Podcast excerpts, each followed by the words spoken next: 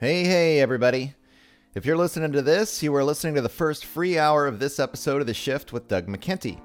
If you like what you're hearing, please consider subscribing to the show in order to access the full feature length versions of the podcast, as well as have access to the members' forum, where we discuss potential topics and interviews and dive deep into the overall concept of the shift. For only six bucks a month, not only do you get the full length episodes, but also an opportunity to co create with me, your host, Doug McKenty, the future of the show. Go to www.theshiftnow.com or patreon.com backslash the shift and sign up today in order to help make the shift possible. Thanks for listening and enjoy the show.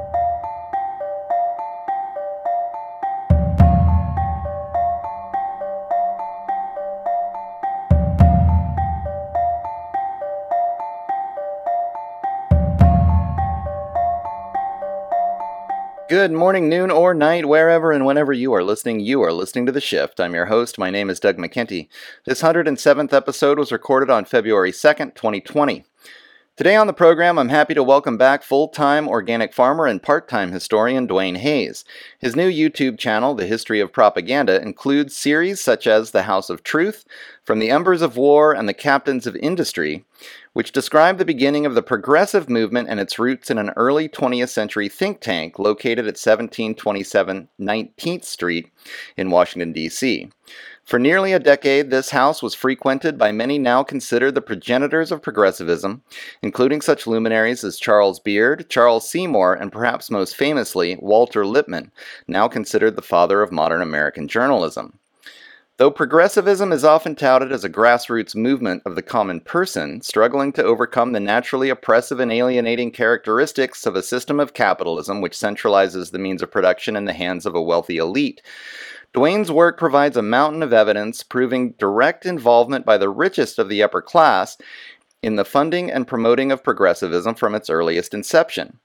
Duane posits through his work that the early progressive movement was born out of a public private partnership utilizing funding from the so called captains of industry to infiltrate government policy making institutions in order to promote a scientific socialism designed to utilize a planned economy combined with social engineering techniques to literally herd the masses in directions favorable to the upper classes. Providing primary source material, often produced by these very figures themselves, Duane is able to connect this small group of socialist innovators to elite foundations. Perhaps most disturbingly, associations with the Round Table groups connected to the trust of imperialist magnate Cecil Rhodes are uncovered. This partnership results in the promotion of an Anglo American establishment seeking to empower the very forces of 19th century colonialism that the modern progressive professes to abhor. Duane goes on to reveal through his work a multitude of early progressive talking points that often include many of the policies often blamed on capitalist oppression. He exposes direct connections with this movement and Taylorism, which promoted the creation of the alienating factory system of labor in common use today. Not only that, but the House of Truth series also exposes connections with eugenics, as well as manipulative psychological techniques such as behaviorism in education and propaganda in journalism. Even the early technocratic movement, now threatening to subsume our very humanity in service to a transhumanist agenda, finds its roots among these progenitors to what has become the modern progressive movement. Altogether, this information suggests that progressivism and its anti free market rhetoric may simply represent an upper class response to populist and libertarian attempts to curb elite power through a philosophy of decentralization. Is it possible that modern progressives, believing their political philosophy is in contrast to imperial forces seeking to control the masses through capitalistic enterprise, are inadvertently promoting upper class interests? Can it be that a well crafted propaganda campaign imposed through effective marketing and ingrained educational practices utilizing behavioral modification techniques have caused many to serve a master they truly believe they are opposing? According to the work of Duane Hayes, the answer may very well be yes. Find out more on the History of Propaganda channel on YouTube or go to www.bulletproofpub.com. As always, if you like what you're hearing, please like, subscribe, and share this alternative perspective on your social media outlets. If you want to find out more about The Shift, find hours of free content, sign up for the newsletter, or subscribe for feature length episodes of the program, go to www.theshiftnow.com. You can also find my written work at the Populist Papers blog on Substack. To get involved with the conversation, you can find Doug McKenty on Facebook, and I'm also at dmckenty on Twitter. Enjoy this nuanced conversation about the early history of the progressive movement. I want to thank Duane Hayes for his work and for agreeing to this interview, and thank you for helping to make the shift. Hey, everybody, and welcome to this, the 107th episode of The Shift. I'm your host, Doug McKenty. I'm joined today by documentary producer. He's got a blog as well, Duane Hayes. He's uh, just put up a new series called The History of Propaganda. I hope to see more of this. And he's been diving really deeply into, especially that period around 1910, 1900 to 1930, maybe thereabouts, uh, when the progressive movement really got going. And then he's showing a lot of their relationships between the key players um, and the uh, elite foundations, the tax exempt foundations that were that were uh, getting started uh, during that same period. So it's just such a pivotal part of the 20th century. It, it really really the uh, uh, that period in history that has developed into the modern age when the elite foundations were were started. And then we instantly see their influence in completely altering the education system, completely changing the healthcare system, uh, and really kickstarting this progressive movement that um, has has come to fruition so much so in the last 100 120 years. And uh, duane has really been documenting the key figures behind this the intellectuals and academics that were recruited uh, the propaganda that got started at that time and really pushed um, operant behavioral conditioning is a term that will come up. And uh, he always cites the primary source material from which these ideas spawn. And if you've been doing this kind of, I'm, I'm starting to call it populist history, uh, then you you know that these just like Klaus Schwab just wrote The Great Reset and the Fourth Industrial Revolution, if you go to their primary sources, then they tell you right there in black and white exactly what they're doing. And and this time period in the in the 1920s lots of, of pivotal books were being written uh, that were outlining plans that came to fruition throughout the rest of the 20th century. So thanks a lot, Duane, for coming on. Um, and you want to just give people a little bit about your background and history and, and why you're doing this work?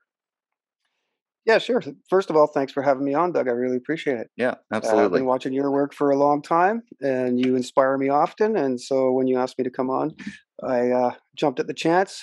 Great. Anytime I can help with the shift, uh, I'm going to be there. And so, a little background on myself, I suppose.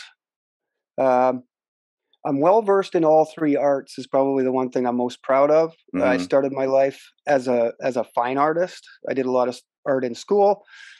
Um, eventually, I went into the utilitarian arts, which is the servitude arts like carpentry or plumbing. I got my Red Seal carpenter carpentry uh, seal. So then after that, I had actually discovered the trivium and the liberal arts.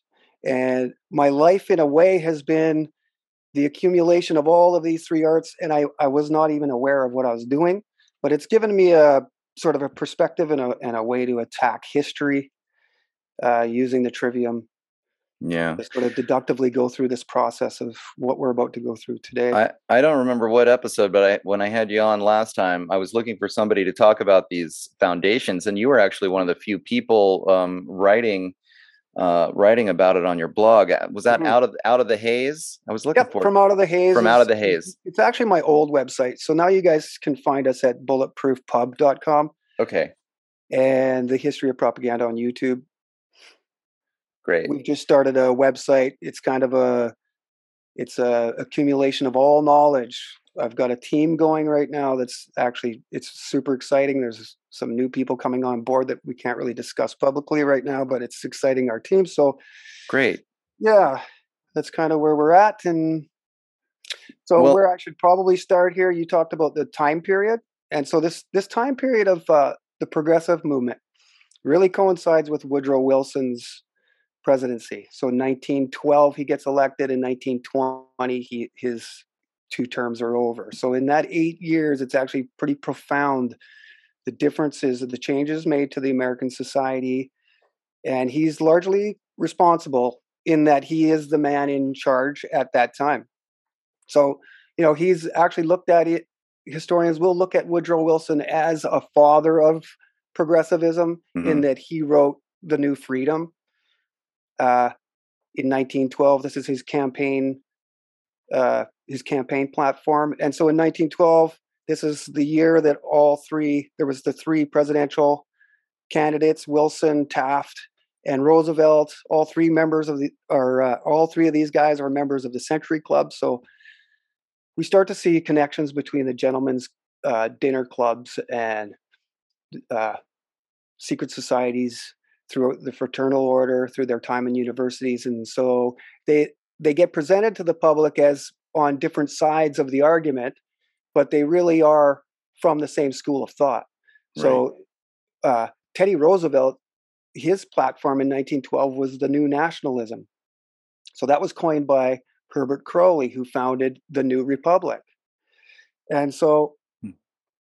both of those actually it, this all starts it's all really starts from roosevelt and he's really the one that pushes this progressive movement and that consists of three things. It's a strong efficient workforce uh, prepared military and then a centralized government to to control private industry you know, that's interesting. And I, I want to preface this uh, conversation a little bit because I'm starting myself, and I've always, I'm, I've started this blog. I'm calling it the Populist Papers because I've come to the conclusion that, that uh, this movement, I, am just tired of calling it conspiracy theory movement. Right. You know, like, why are we using these guys' terms? Sure. And I, I came to the conclusion, according to my interpretation of history, that, um, that what conspiracy theory is, what's often referred to as this, is actually just the continuation of the populist movement that started in the 1870s, thereabouts after the Civil War, with the rise of the robber barons that I argue were created out of uh, the Civil War because they were essentially defense contractors. They made bank on the on the Civil War, and then they right. were able to extend their wealth and power and government connections into kind of this rape of the western half of the United States for for resources and building up the railroads, and then of course the oil and the Rockefeller get started during that period as well. So. So it's interesting that you bring up Roosevelt because I think that the the populist period the populist movement of that day was gaining steam until that kind of interesting i believe the um, it was the 1904 presidential election when roosevelt teddy roosevelt was elected mm-hmm. um, and there was like this interesting split and that was a, that was the height of the populist movement i think it was senator william bryant Bryant was his name. He made this famous uh, cross of, of, William Jennings Bryant. That's right, William Jennings Bryant. Um, and he talked about silver because at the time the populists understood that the gold racket was driving the currency, the monopoly of the currency, just like many conspiracy theorists discuss today. And they were trying to include silver so they could expand uh, the currency markets and allow more, you know, more people access uh, to a more free currency market. So people could actually you know mm-hmm. um, it's it's i think the uh, artificial scarcity created in the currency market that's so oppressive to so many people. So that was their answer their solution back then. I've done interviews with uh, ellen brown from the public banking institute and she talks about like the wizard of oz book that was written in the during the same period uh, where he was a populist and he was trying the the the the um this the red slippers in the movie were initially silver slippers and the yellow brick road was a mm-hmm. metaphor for the gold standard and right and so this is kind of you know it's just fascinating because i think that the upper classes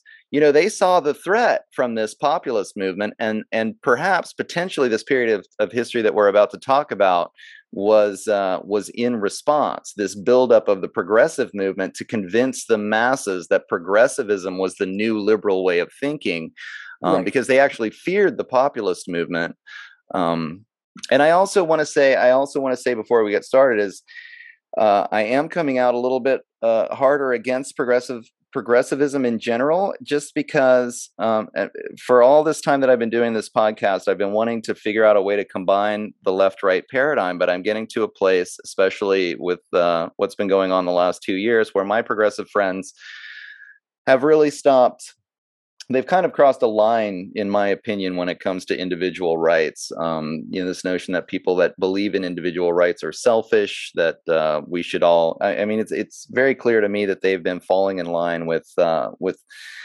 the technocrats, and we'll get into that history too. There's a mm, clear That's lineage. Yeah, yeah, and yeah. so and so, uh, you know, just in terms of the lockdowns, the government's ability to do this, the masking, the follow the science, the experts, uh, the whole line of argument, and the and the mm. serious diminishment of the power of uh, of the first 10 amendments the bill of rights and the in the american constitution uh, this is very frightening to me i mean we're seriously right. going in, in, right. a, in a negative direction and i'm just I, I, think with my blog and more and more with the podcast it's going to be like look it's not the libertarians it's not the populists that have been pushing this this late stage capitalism, this phase where we're at right now. It's the mm-hmm. progressive movement, and you can see it from the very beginning. So I don't want to take any more time, but I just wanted to give a little backstory to the conversation.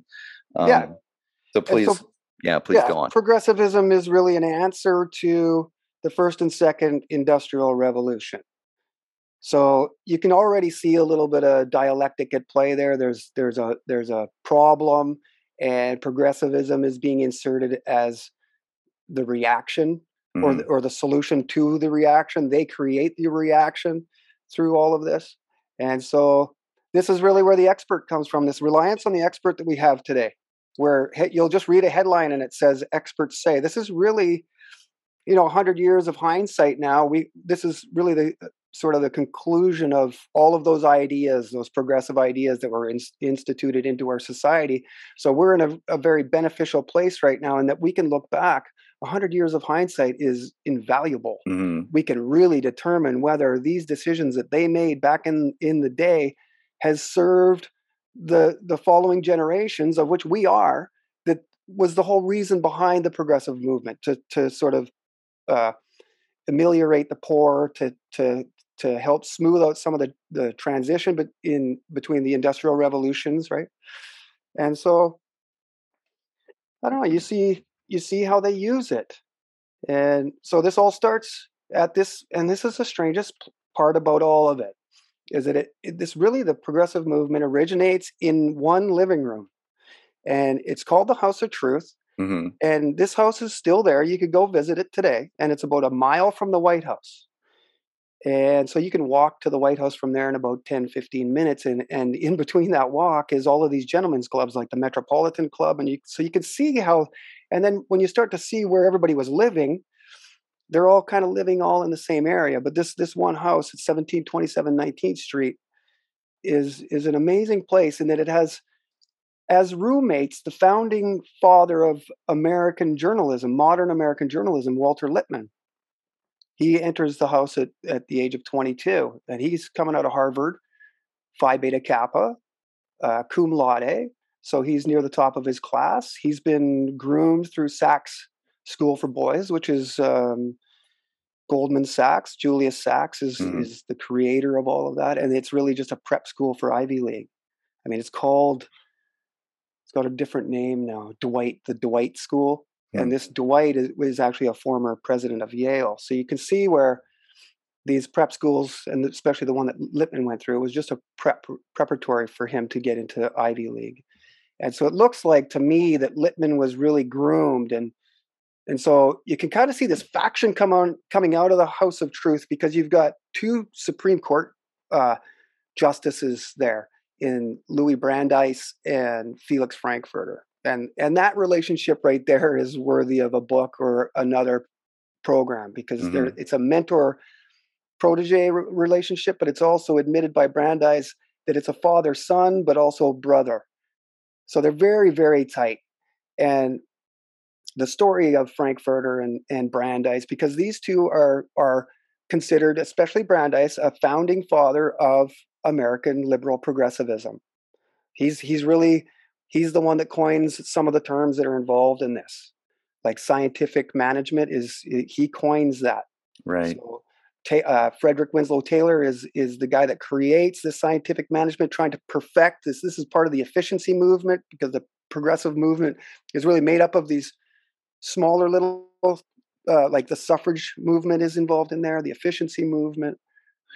Well, and this is so fascinating too because then we're getting into like the ideas of Taylorism, which Ford yep. used in yeah. in creating the the Model Ts, and so we're building the factory, so the modern factory system at the same time as we're coming right. up with this progressive philosophy of, wow. of economics and and and cultural management really yeah.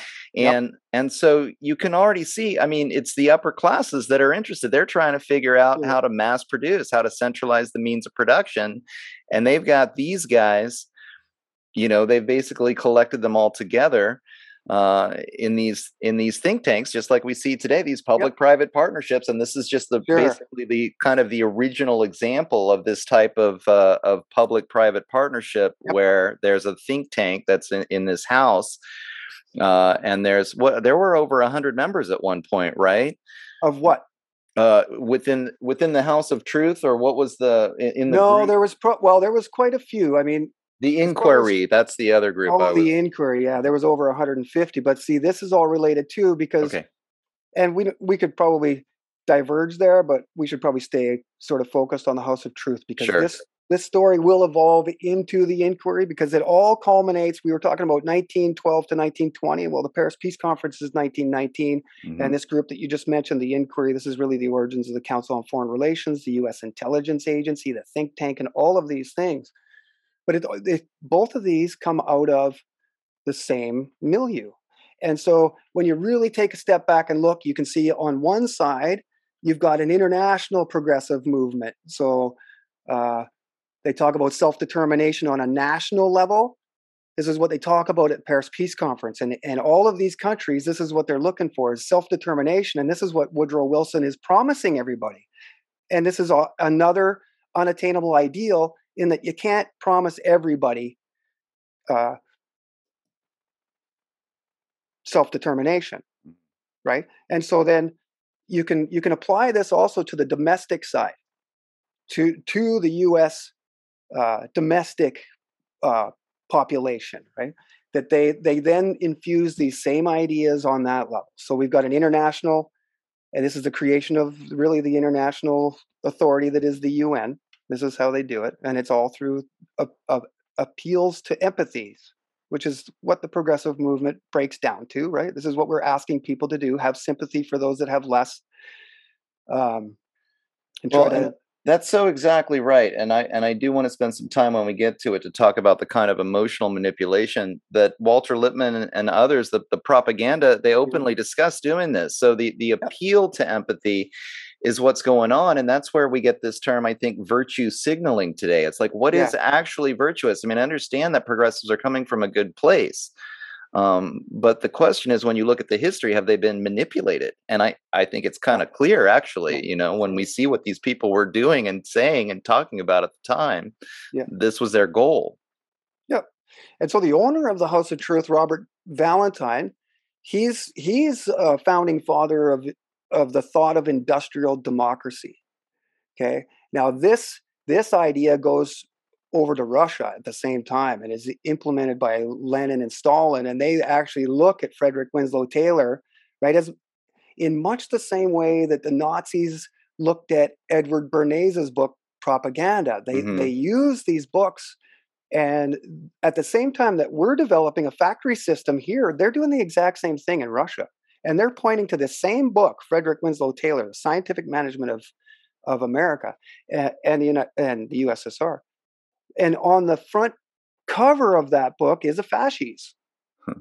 So fasces is is what you said earlier this public private partnership so when we hear that language today we can associate it with fascism back then right because it's it's the same thing right? Public private partnership is really just a definition of Mussolini's version of fascism, corporatism, right? Right, exactly. Yeah, I mean, one of the other issues there's so many big topics because this period in history is the is the the beginning of yeah. all of this. But one, yeah. another another issue that comes to mind here is that when people are thinking in terms of dialectic, and by that I'm, I'm talking about you know the Hegel, the political dialectic, the Hegelian versus the Marxist dialectic, we often think of this process of history where there's you know capitalism, and that's why progressives today talk about late stage capitalism, uh, and then and then according to Marx, you know the the antithesis was going to be communism, and then the you know we need to synthesize, and in fact the elites of today are talking about this concept of communitarianism, which is the synthesis right. of, of sure. capitalism and communism. Mm-hmm. But I think I would I would say, at least according to my populist interpretation of history, and this is from Carroll Quigley's book Tragedy and Hope, that the elites, through this kind of progressive movement and this think tank, they were actually completely involved in the the the communists, the development of communism in Russia, fascism in in Nazi in Germany, and uh, and quote unquote capitalism in the United States, or or so you know the the and democratic China. socialism. Yeah, and and you see the China same thing all over the, the place. One of the first countries that they went into with their money. So rather than observing history through this kind of like progression from capitalism to communism to communitarianism, the, the type of historical paradigm that so many people use, and I have a hard time breaking people out of this habit. They want to, you know, they want to believe that this is how things work, that the free market grew into, you know the the socialism or or communism which will then evolve into the next the next thesis mm-hmm. um, is actually not the case the actual case of history the historical paradigm that i would argue is from the populist perspective at least from my perspective is that the wealthy people have been experimenting on us with different forms of social management. That's Communism was, was, one idea, fascism was another, and social democracy slash capitalism was another idea. Mm-hmm. And they've been seeing which one makes them the most money, right? right. Over the last ex- 120 years. Yeah. And experimentation is the word that they all use. Mm-hmm. So, uh, the one thing I want to get across here too is all of these members of the House of Truth actually have a designated purpose. So you can see where Louis Brandeis is actually he's a he's considered a radical activist judge, which is groundbreaking, right? It's never been done before. It totally reverses the way that Supreme Court justices were supposed to rule law according to the US Constitution. Mm-hmm. This is all prior to Brandeis showing up. And then he presents what's called the Brandeis Brief, which changes the whole way that law is looked at or argued. And it's through a more uh, factual uh, presentation. It's really what we're familiar with today. If we were to watch Law and Order or something like that, it's really sort of what we're used to. And uh, there was something I was going to say about that all Brandeis. Uh, mm, yeah, uh, the... it's the experimentation we were talking about, right? Okay. So, in his own language, and frankfurters they're they're constantly using this word experimentation and it's to do with the US constitution. So you know back in the day there there was a lot of upset people. Both of these um, both of their uh, both of the frankfurters and brandeis's election to the supreme court was highly controversial. You know it actually took several days whereas it it never had before, but it was so controversial that they really had to argue themselves into that position. Uh-huh. And so once he got in there, you can see all kinds of experimentation on the US Constitution being done. And this is really where I sat back and I was like, wow, okay. So now we are right. actually seeing them ad- admitting and we can see the effects and the results of experimentation. So we wonder sometimes today why somebody that we know damn well was guilty got off or the other way around it's because really morality was removed from jurisprudence and and brandeis was a, lot, a large part of that. You know he's not the only guy there's a total movement happening there but he's by far the most highly influential guy. He's uh he's at the height of his career he's an international zionist. He's he's probably as close to the to a leader of the international Zionist movement, let alone the American movement. So he's very influential. He's he's right beside Woodrow Wilson. He's writing speeches for Woodrow Wilson, and he's he's actually paying Frankfurter to do a lot of his work, his activist work, because he knows that the public persona is not going to take uh, a judge, an activist judge, so willingly, especially in those in that day and age. Now we see mm-hmm. activist judges all the time, especially right. during Trump, the Trump era. Era we were seeing judges just just do whatever they wanted to do.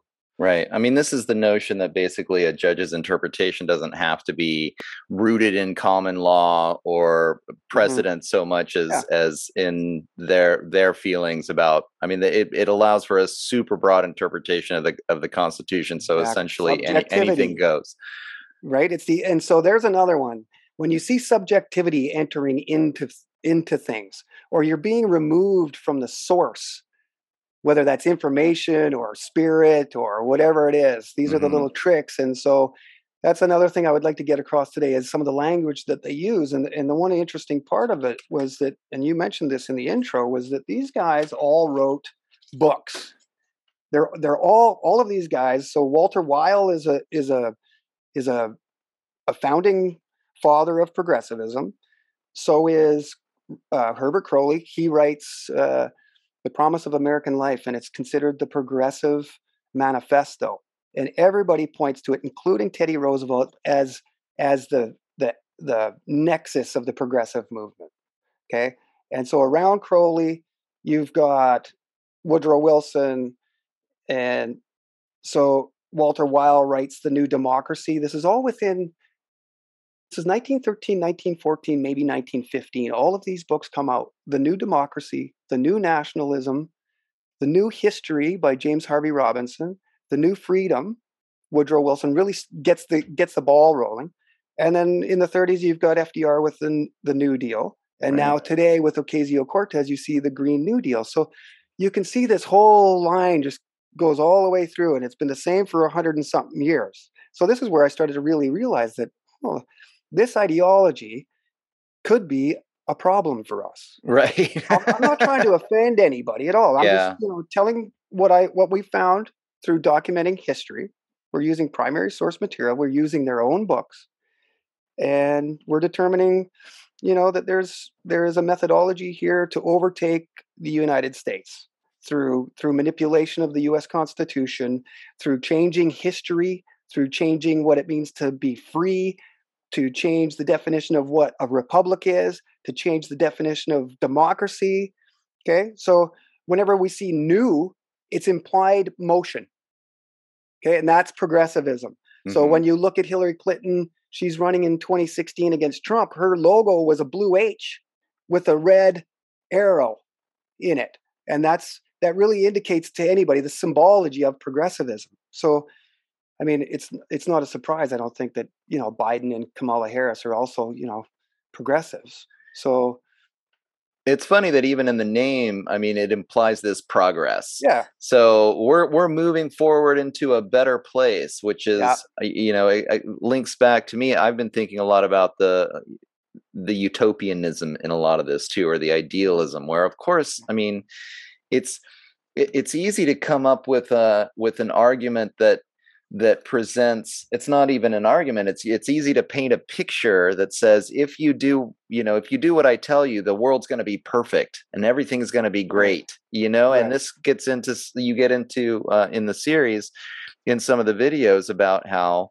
uh, they're they're basically taking advantage of people's empathy they're they're trying to get mm-hmm. them out of their logical brain and into this emotional space where they start to feel like they're good people if they believe in progress mm-hmm. and it's all explained in these in these books and whenever you want to get to it i also want to talk about walter lippmann specifically maybe edward bernays but these guys are talking about I mean, Walter Lippmann, I didn't even really realize this. I knew he was a propagandist, but he's considered the father of modern journalism. Yes, and his he's book openly talking about right. propaganda, propagandizing and, yeah, people. So when you read this book and then you understand that they're actually using this in media studies, you can start you can start to see why the media is so corrupted now because yeah. this has been their their their their school of thought, right?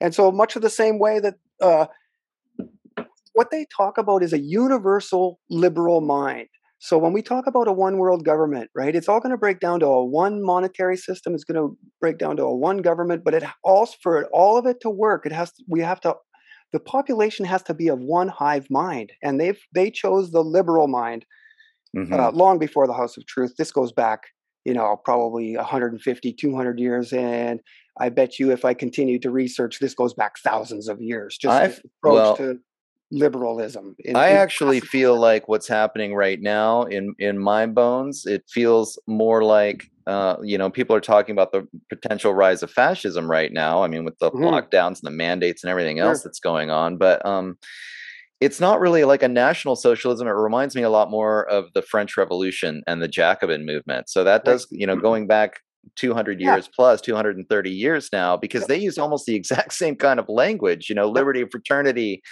Unity. Uh, yep. The same. Right? Unity's the, the other one, right? Yep. Now, what right. I'm finding, and I'm going to just say this, I don't care who I offend, but I've been going to rallies here in my hometown, and they're getting good. They're getting big, and it's like yeah. I was down there for two hours. So you're, and you're just so people know you're in Canada. Of course, the truckers yep. thing is going on, going strong yep. right now. Yep. Yep. And so, uh, yeah, I don't know what I was going to say there.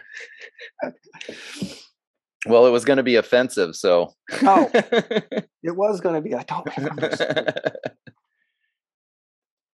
the uh, uh, ultimately, I mean, I you know, and I, I don't want to interrupt too much, and I want you to just fill us in on the history that you've covered. But um, what fascinates me, I think, the most is that these guys basically openly talk about. Uh, while at the same time the verbiage and the language is we love the common man we're doing this to help the poor uh, the the progressive movement is about you know the wealth inequality and helping people out. And then behind the scenes in their own language, they're talking about how the necessity of propaganda. I mean, it's essentially, I think, the Fabian socialism, this idea that behind the scenes, we're going to have this, we're going to build socialism and we're going to kind of manipulate or fool the public or engineer it really is a scientific this is when they start openly discussing scientifically engineering public behavior and it's just way out in the open like they're they're not talking about individuals choosing progressivism they're talking about using propaganda to manufacture progressivism. Yeah and so you're talking about walter lippmann and you can find all of this personified in him right? And so in public opinion he puts forth this idea that society has gone has gotten to be so complex that the the normal ordinary average joe can't keep up. And so this is how they infuse that belief system into society is that it's far too complicated for the ordinary average joe to understand so we're going to have to rely on the expert. And this is this is a theme throughout public opinion.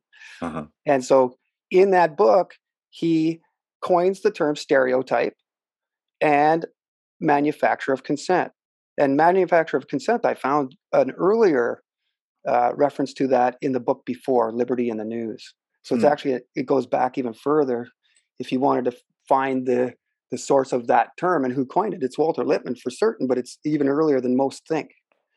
And so one of the things that surprised me about Walter Lippmann was just how influential he was he wrote the 14 points for Woodrow Wilson. You know, he's he's the primary author. Oh wow. Okay, and so he's also having uh, he's he's a member of multiple gentlemen's clubs, Metropolitan Club, the Players Club, all of these New York dinner clubs that are very private and very secretive. And so it's one place that we would really not rather see our journalists, you know, rubbing shoulders with the elites at their at their secret right clubs. Yet he did this. And still to this day, some hundred years after he started his career, uh, mainstream historians debate on whether he's an insider or an outsider.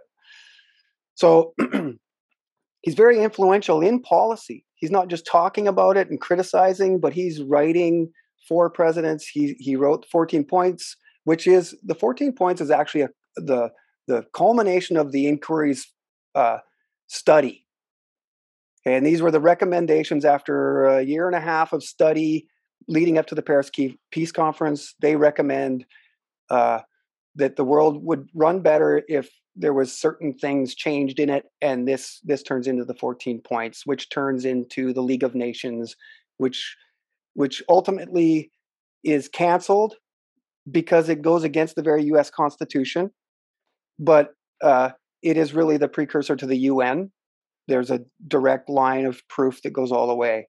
from 14 points to the United Nations today. So you can see why he's influential. He's really steered the direction of 20th century journalism, certainly, but I think even his influences uh, spill outside of, of what anybody would expect. You know, mm-hmm. he was military intelligence. He was a captain. He he uh, went to Europe uh, it, just before the armistice to spread propaganda. This is all admitted. I've got it all off of uh, Yale archives. It's just documented historical fact that he was writing the propaganda leaflets that were being dropped from planes over the enemy lines to try to uh, to uh, intimidate the Germans. And you know, there's a lot of secrecy about that time there. A lot of people are wondering what exactly happened because he leaves and comes back, and then when he comes back from Paris, he's so disillusioned that this is where he writes public opinion. He realizes uh, because of the propaganda of the Paris Peace Conference and this is the same realization that Edward Bernays has from Paris is that why don't, if we can influence people during times of war so effectively, can we do this during times of peace? Right. And so they tried it and they figured out that it really works well. And so here we are with it. This is uh, this creation of circumstances is very Bernaysian, right? And so we see that all the time in our world, just the creation of circumstances, the elaboration of facts to to help create something so that they can make moves off of that, right? Yeah. So, and manufacture the consent. I mean, that's just the yeah, thing that yeah. the anti-democratic and anti-rational. Like they they don't it's not like people have this belief that we live in a society where we all get our news and then we all make choices and then we all vote and then right. you know and this is how the process of democracy works and that hasn't i mean these nope. guys changed that entirely 100 100 plus years yeah, ago it's They're... never been in your lifetime or our grandparents lifetime right the news has never really told the truth and so that was one of the things as my research kept going back because we decided to just chase sources. So we started it today and we've been going back and seeing how far this goes. And that's the one one of the things we discovered. Now, the other thing I wanted to mention about Lippmann is he's close personal. You mentioned Fabianism. Well, mm-hmm. he's close personal friends with Graham Wallas When he goes to Europe, he stays at Graham Wallas's house and crashes there for weeks at a time. They're like really close friends. I've got pictures, super interesting pictures of Lippmann with Graham Wallas that I've never seen publicly, but I found them off the Yale archives. I just haven't, I haven't uh, published them yet, but they're just oh, amazing. Oh, wow! You want to so, tell people about Graham Wallas? Well, Graham Wallas is a founder of the Fabian Society. Really, is you know, some might consider Sidney and Beatrice Webb and others to be, but he's right there. He's mm-hmm. involved mm-hmm. in all of it, you know. And and so when we're talking about the Fabian Socialist Party, we we also have to understand that that's the British Labour Party. That's the beginning of the British Labour Party. Right. So now this is the this is the other interesting thing, Doug, is that the House of Truth. It's not just Frankfurter, Lippmann, Brandeis, Oliver Wendell Holmes, but it's also Eustace Percy and Lord Lothian, Philip Kerr. So these are roundtable members that are mentioned in Carroll Quigley's books, Tragedy and Hope, and the uh, Anglo-American Establishment, especially. So this really was surprising too that we have British and those are people connected with Cecil Rhodes. So this is a yeah. This these are direct these line to table members. Yeah, these and so you also see this once the inquiry gets involved. Is that it, they're they're all Anglophiles. They're all pushing for this uh, American British uh, reunion, is what they right. were calling it back in the day. Not an Anglo American establishment like we're used to, but they were calling it an Anglo American reunion. This is their language that I found. And and a lot of these guys in the inquiry, like George Louis Beer, is like the most uh, educated person on colonial policy and how it relates to the Americas. He spent the large majority of his life up until that point uh, studying all of that and understanding it. And that's the big reason why he is actually uh, involved in Paris. And he becomes the liaison between this House of Truth group and the inquiry and then the rounds table. Interesting. And, uh, and a lot of these guys are actually ministers without portfolio. They don't even have a, a label. And Brandeis is there too. Like America recognizes Brandeis as an unofficial member of the Woodrow Wilson administration. This is just this was common knowledge. This is what people knew back in the day. And so you see Can I can I ask you about uh, the connection between? So, what I mean, my interpretation of this is there essentially you're talking about, especially um, with Cecil Rhodes' influence, who was just super promoting, basically ensuring that the British Empire w- remained cohesive. Mm-hmm. What's what's the connection between this and the eugenics movement that were basically you know saying that these people the anglo-american mm. well, race is is the superior race and getting into yeah. all of that kind of sure that kind Same of thing scientific evolution of, yep. of of all of the racial uh, stereotypes that ended up culminating of course in with fascism in, in nazi germany yeah and it's all part find, of this yeah and you can find that in their language as well hmm. because they use the terminology backwards races so they right. really present this problem that all of the other countries are backwards and they're not being ruled properly and so once they get infused with this British imperial or this British uh, um, or American exceptionalism, then the world's going to run a lot better. And this was Cecil Rhodes' dream. And so he dies in 1902. And so uh, Alfred Milner is is the next guy that takes over. Rhodes and Milner are super close friends. Cecil Rhodes says that whatever Milner says, then that's what I say. He admits this in his in his books. And so Alfred Milner is in Paris. He's one of the major mm-hmm. guys right beside David Lloyd George, the British Prime Minister. And he's again a minister without portfolio. He's just somebody that's there. And and so a lot of the rounds table members are there. And then on the flip side, on the American side, there's a lot of American uh, rounds table members because it's not just in Britain this roundtable movement actually covers all the Commonwealth. So mm-hmm. they have one in Australia, one in Canada, one in New Zealand. And so And this was all funded by the will of Cecil Rhodes, by by Rhodes money. Yeah, well, it's yes, I would say that it is at that point. Yeah, for sure. Okay. I mean, he this is with the Rhodes scholarship. So mm-hmm. when we see somebody like Rachel Maddow in front of the the the screen, we know that she comes from the same school of thought as Cecil Rhodes in that we want to bring Britain and America together. Now, a lot of people today would say, "Well, what's wrong with that? That's hmm. that seems normal." Well, that's because we grew up in it.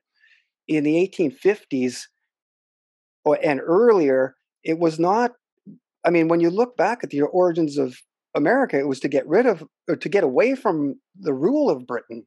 I think this is really what he what they meant by saying that uh, all men are created equal in, in that they wanted to it wasn't necessarily racist it was that they were trying to get away from britain and now that's my own sort of take on it yeah well you, know? you talk about in one of the uh, one of the videos that the it was sort of the beginning one of the historians within the house of truth was already going back and sort of revising the whole mythology around the american revolution and and it just it kind of reminded me of a lot of what's going on now where a lot of people are questioning you know the motives of the founding fathers for example yeah, and right. getting away you know well they were all slave owners which clearly yeah. is unethical behavior but not fo- focusing on the unethical or hypocritical behaviors rather than focusing on like yeah but you know the declaration of independence does have some good ideas right. in it yeah and so you're talking about charles beard you're talking about james harvey robinson and these are both uh, they're they're both considered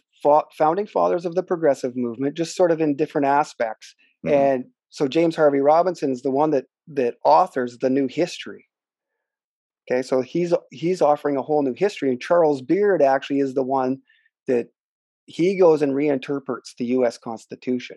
And there's there's so much conflict here, even within the faculty of Columbia University, that it creates a huge cat, uh, huge fight infight in Columbia, and Beard and Robinson both leave.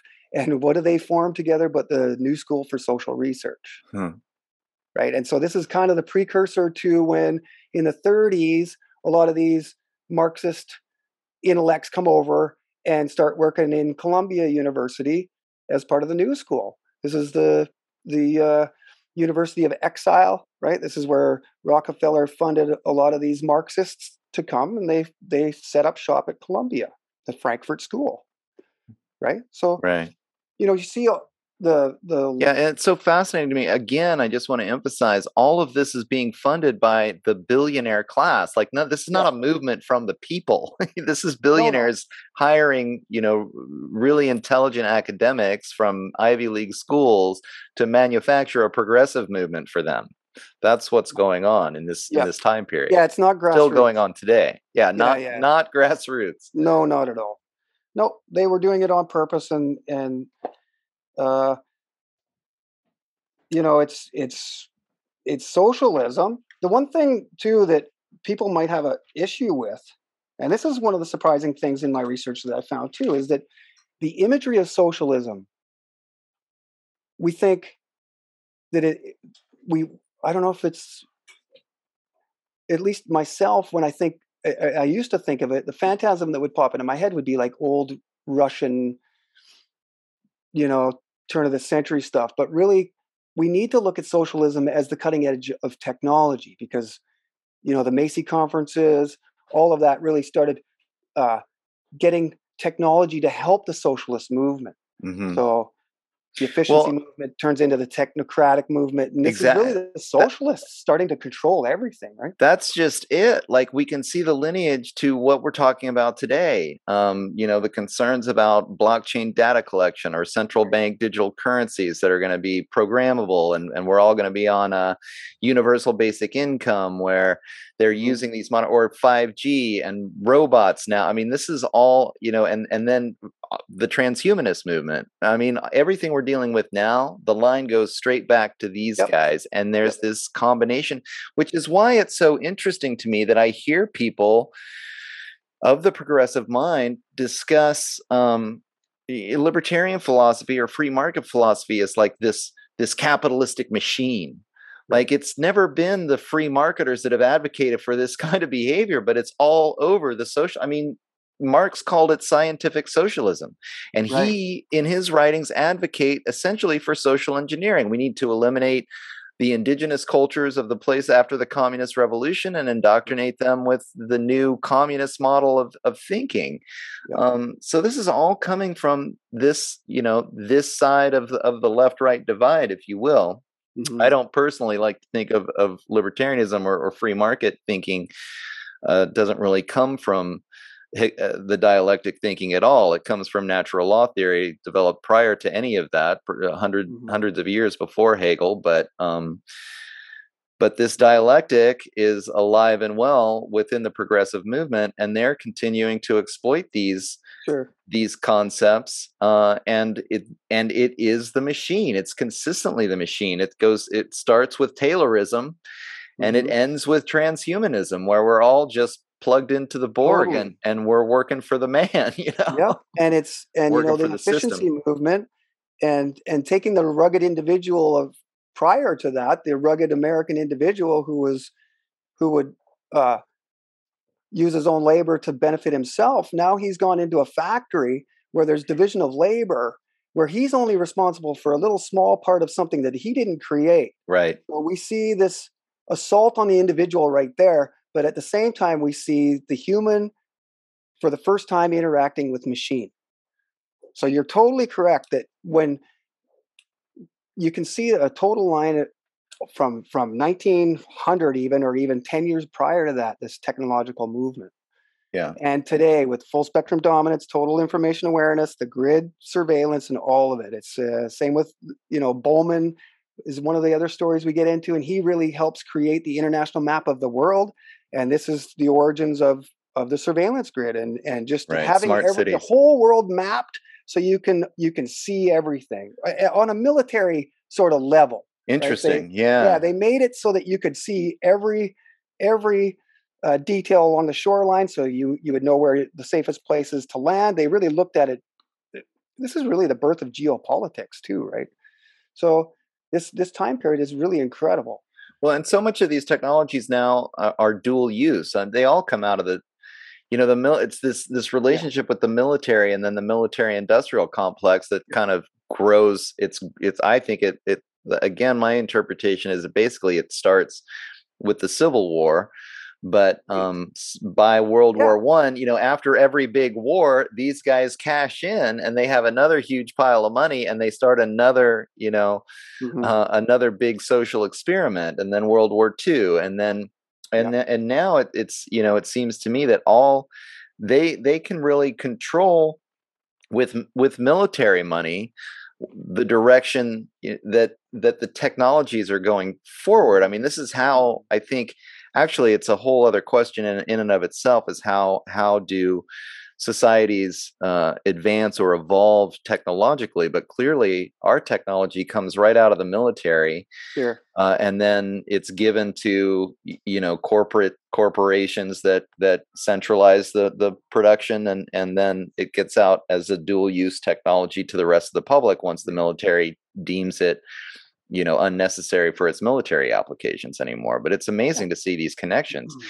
and then those connections with the progressive movement essentially i mean mm-hmm. with with with progressivism and these concepts of technocracy uh, that have come right out of of this period in the 1920s right after world war one and right before world war one where they really kind of started amping all of this social engineering and propaganda work and manufacture of consent so that they're creating our culture now like it's not it's no longer as you say the rugged individual which now gets such a bad rap people yeah. think of the rugged individual as the i mean i hear people talk about the individual the, the the rugged individual mythology is those are the the colonial imperialists who are enslaving the indigenous right. peoples and it's like mm. you know actually and and uh, and that point that you make about alienation too that's often blamed on quote unquote capitalism or the free market and the solution is this sort of progressive utopia but the alienation was actually caused by this efficiency movement that yeah. was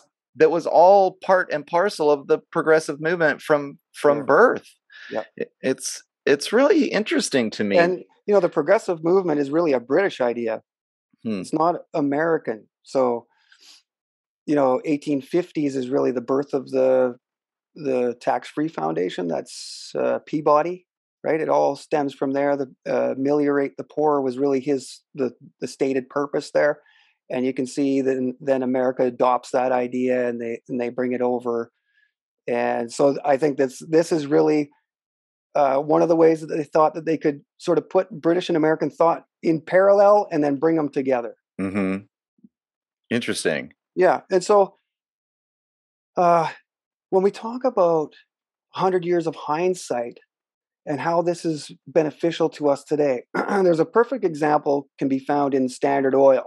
Okay, now this uh, the antitrust, the Sherman antitrust movement Okay, this was all part of the the the uh, progressive movement, right? And trying to moderate well, private companies. Right. And it's so interesting that so many people think that like the robber barons stopped with the antitrust legislation and, and the good guys won. And no. that you right? That was not yeah, the so, case. The rich right. guys got richer off of well, all of that, manipulated the whole thing. The progressive movement or the the populist movement basically ended with that because the I think the propaganda at the time was that oh yeah you know it was sort of like that was their bone that they threw at the populist movement we'll we'll we'll break up these big companies then um yeah. but then it didn't stop it didn't well, end any of this it was just getting started yeah and you look at standard oil and everybody to this day if you were to ask them they would say yeah well they you know they curbed that kind of activity through the antitrust laws and they had to break up Standard Oil, and so we won there. But that's not actually the case. John D. Rockefeller won large because what they did was they just split it up into several other companies. And so when you look at you know America today, it's it's it's dominated by three gas and oil companies: BP, Exxon, and Chevron. And those are all Standard Oil. Uh, they've just been renamed, right? So right. he still has uh, a monopoly on all of that. It just it it may not appear so, but you know, a little bit of research and it doesn't take much, and you can see that nothing's really changed. Yeah, yeah, it's it's so fascinating to me that there's basically like this progressive mythos that says that the progressive movement has function to curb the the excesses of these capitalist robber barons and I, a lot of it stems on this concept that you know yeah we fought and we won for these antitrust laws and now you know we have to have the government here to stop the corporations from getting out of control um, but that's not what's happened at It's all. what happened. What's happened is, and what happened then was that the these corporate these robber barons took more and more control over the government, and now again, like talking about the public-private partnerships, Yeah. it's the I I've been calling it the government corporate complex. Like Yeah, right. this is the same thing. Like the idea of saying, you know, people on the right want the free market, which apparently is the corporations. I mean, none of it Mhm. actually makes sense when you start Mhm. thinking about it. And then the people on the left promote, you know, big government to curb the excesses of the corporate free market. Right. None of that has to do with an actual free market. And the truth is, if the corporations or the government get bigger, the rich guys win out. The and you know Yeah. Well, and so they've been the, rigging the one thing game about this whole time. progressivism, sorry, the, the one thing about progressivism, this motion too, that we'll notice nowadays is that it, it leaves no time for questioning. So we see that with with a lot of these uh, ideas that are being put into our society, like human caused global warming. You know, there's never really been a debate on any of that Yeah. and it's and it's and essentially it's because they use progressivism we're just going to move forward we're moving forward we don't have time to debate the science Right. is settled well, you know, we saw that injections are safe and effective and it's it's really they they it's weaponized progress almost right it's like they it's it's almost you, you're considered an old man and you you're you're not with the times yeah. right these right. are all the, the phrases that they use and you as long as there's implied motion then it's progressivism Yeah, I mean, we saw that with the the lockdowns and the state Mhm. of emergency and, and all of this. I mean, I I was just shocked. I mean, they they took away uh, here in the United States. We clearly in the Bill of Rights have the right of assembly. Interestingly, they took our right of assembly away right before they implemented 5G, which I think there would have been some political pushback, some Right. rallies going on if uh, that hadn't been the case. But they took it away and there wasn't a peep. There was no conversation. There wasn't anything other than exactly what you're saying. We have to work. It's you know we have to stand together as a community to fight this uh, the viral spread, and we don't have time to have these conversations and discussions. And so we have to put the democracy on hold, and we have to do what we're told by the scientific elite. it's sales tactics right it's the Yeah, same thing a salesman does limited time offer right. you know, right. Time's ticking. We've got to keep moving. And so what it does is it eliminates debate and it and it eliminates other viewpoints other than that that's dominant. And so when you own the media and and all of that it becomes very easy to establish narratives. And so you know it's important to really see everything for what it is. It is. I mean, I sometimes wonder because I mean, it's if the whole mainstream media is essentially propaganda, and Mhm. there's a pretty solid argument for that. I mean, then how much of what most people think and feel is just kind of being fed to them in a way that there is no real dialogue going. I mean, there's no critical thinking, there's no dialogue that's happening and then there's no conversation i mean it really is a it, i mean what's the point of democracy? You know it's all just a show. It's it's almost sometimes i'm like wow. I mean are, people are are wasting so much of their life focusing on a reality that's not real.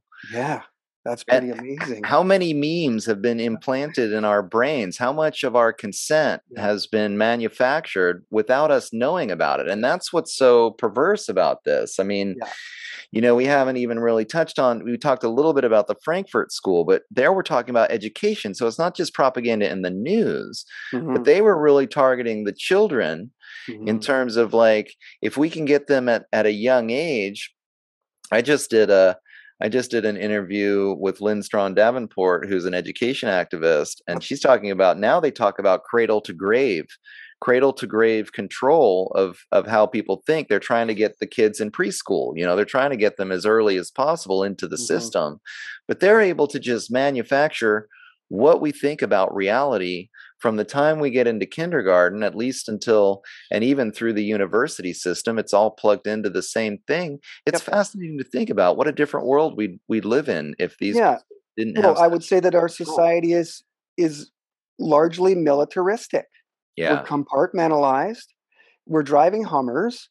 Uh, a lot of the technology was developed from the military.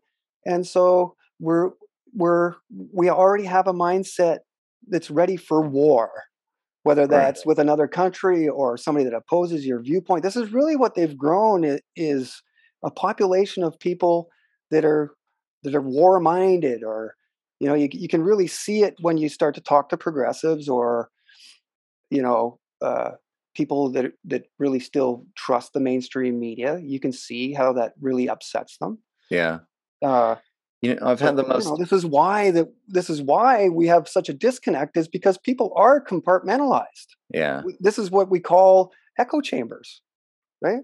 So they've just, you know, they've they figured out that the proper way to communicate militarily is through compartmentalization and uh, a need to know basis. And so the same way that they wondered if they could use propaganda in peace times, they're doing that the same way.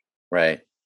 So yeah, that's actually fascinating to think about. And so much of this starts in World War One. World War One, they start with they have a huge military apparatus with basically infinite funding. They really ramp up uh, a lot of this concepts of psychological warfare and propaganda, and you see this whole progressive movement basically as an outgrowth of that. The, the same propagandists that were working for the U.S. military uh, are the ones that come out and and start applying the, these techniques uh, on the general public in peacetime. And it, it's so right what you're talking about the whole society. This is what I I view it in, in terms of like this is the patriarchal system that the whole society is treated like it's a military mm-hmm. project and and then there's a hierarchy and the generals at the top which are the billionaire class you know, basically can dictate to the rest of us what we're supposed to think and feel and, and how we're supposed to act. And uh, it just takes our individuality and our humanity out of it.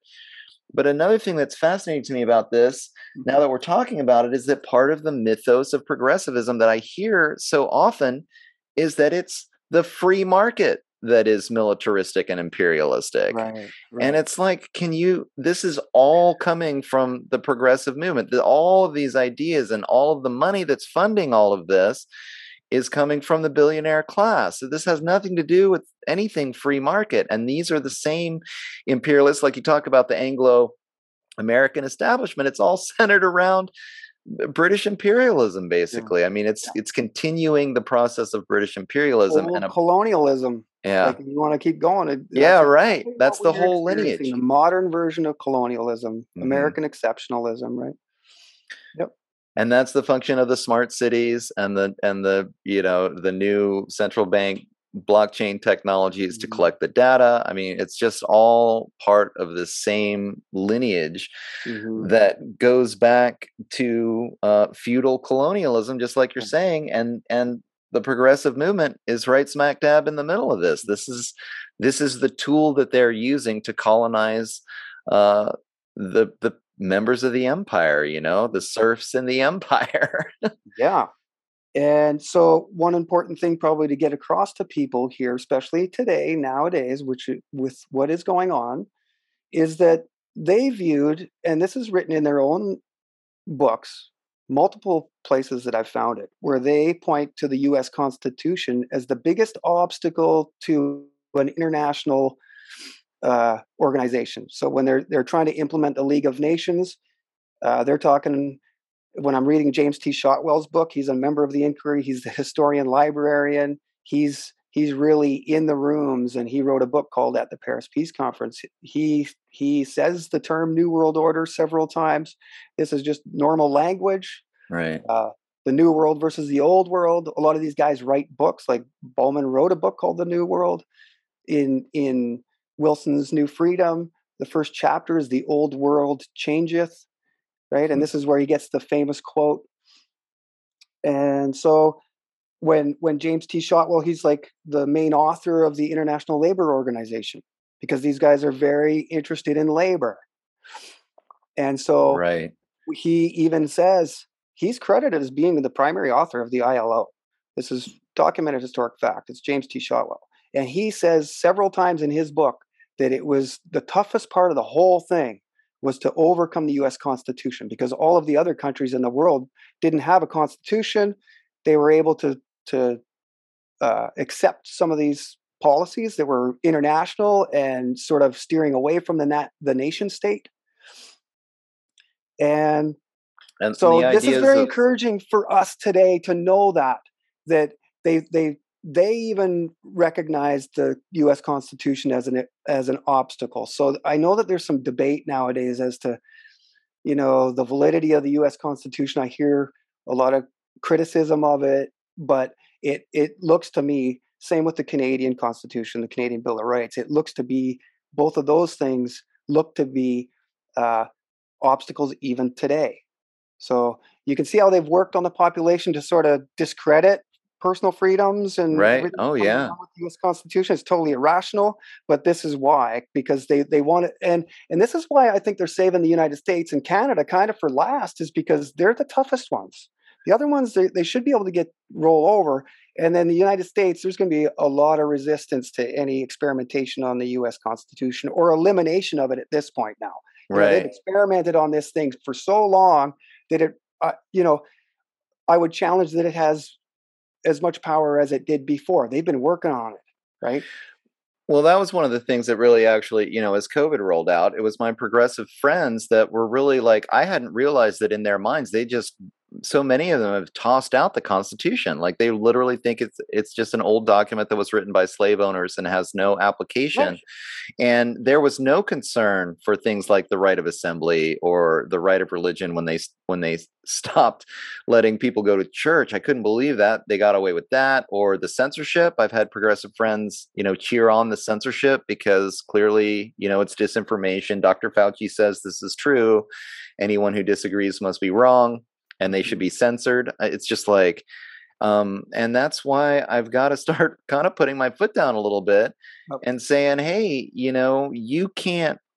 I mean, first of all, however controlling you want to be, there's always going to be a percentage of the population that's not going to go along with it. So, yeah. you know, you can try as hard as you want, but people are autonomous human beings, at least until they hold us down and plug us straight into the Borg, mm-hmm. which is what they're going for. I mean, that's mm. what they're mm-hmm. trying to do but you know life finds a way and so we're going to figure out uh, how to get away from this but uh, yeah just fascinating to me when now when i talk about the constitution with people um, and i do live in a largely progressive community so i don't usually just talk politics with any right, you know right. when i go out but uh, i'm just shocked at how few people in this community you know they're ready to throw it out and it's amazing i mean we'd be and i mean i you know what's amazing like you talking about America is still stands.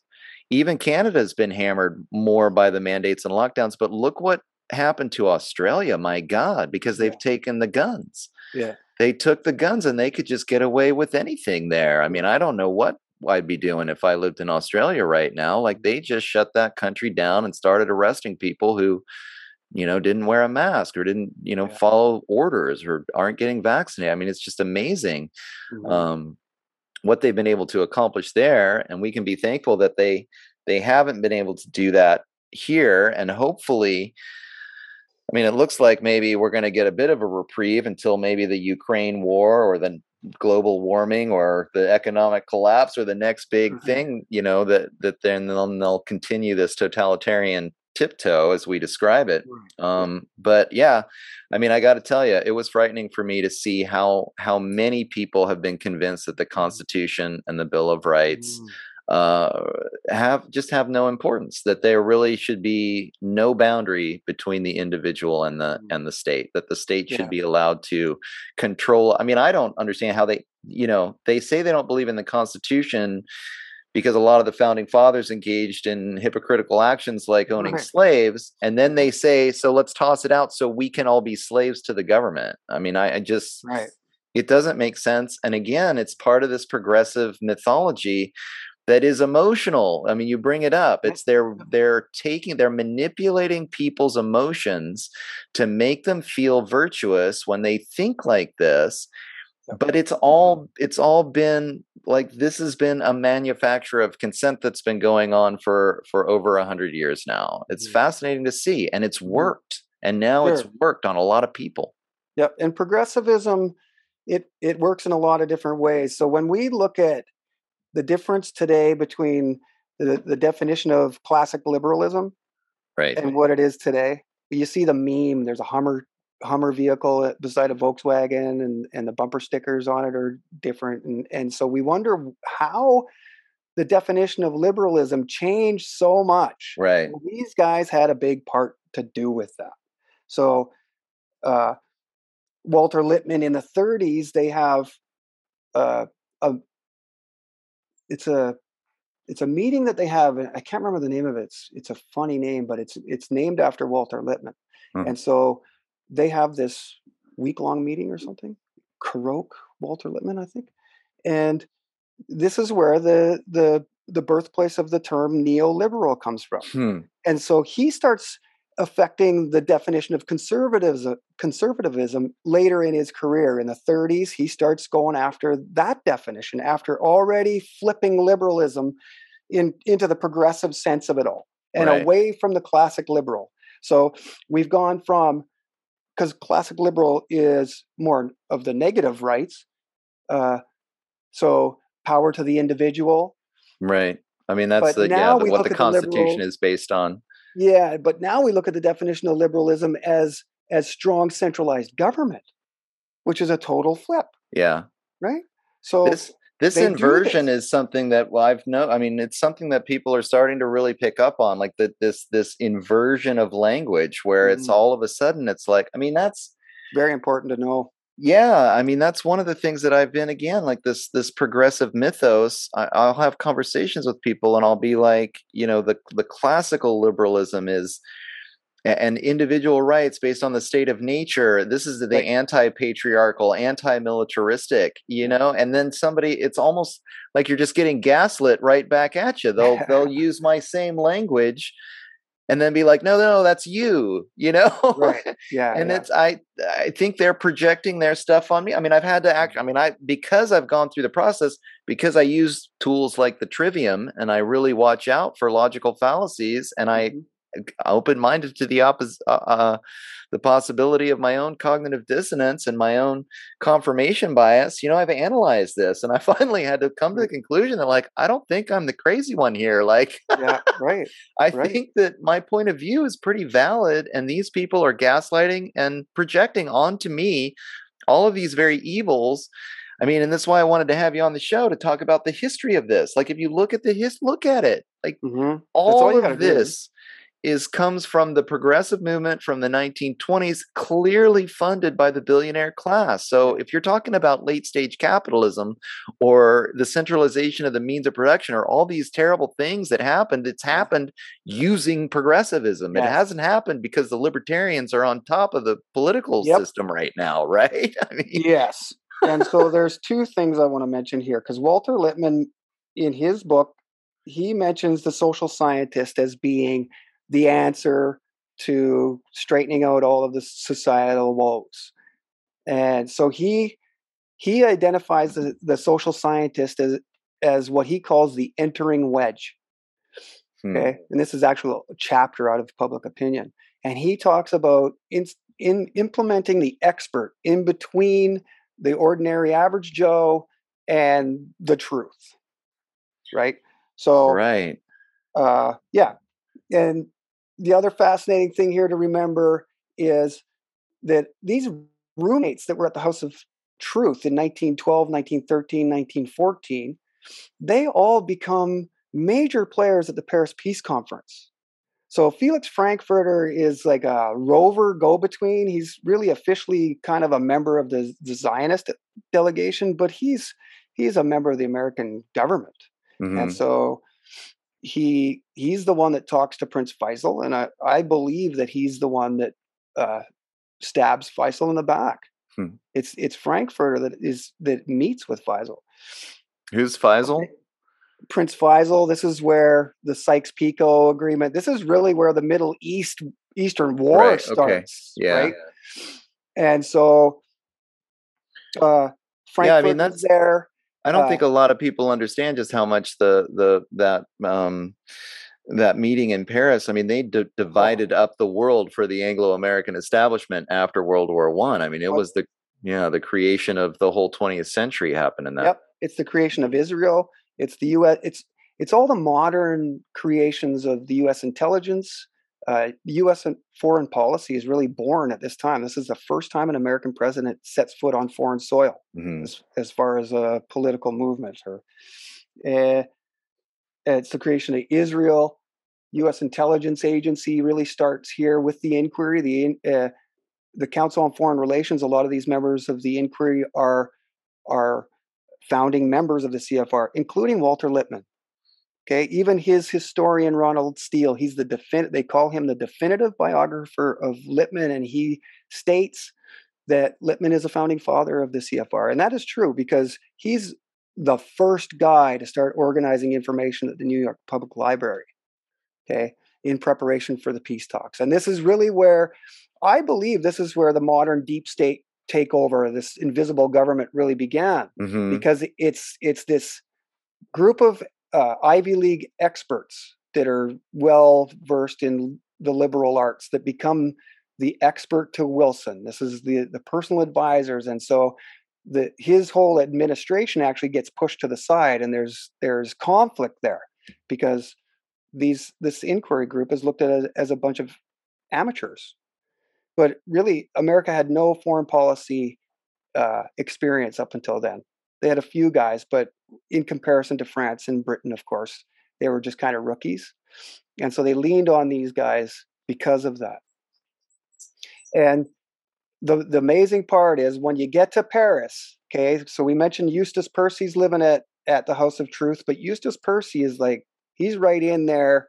He's got the ear of David Lloyd George. So does uh, uh, Kerr, Philip Kerr, Lord Lothian. Okay, he's another resident at the at the House of Truth. These are both roundtables members. They're they're right in tight with uh, Alfred Milner.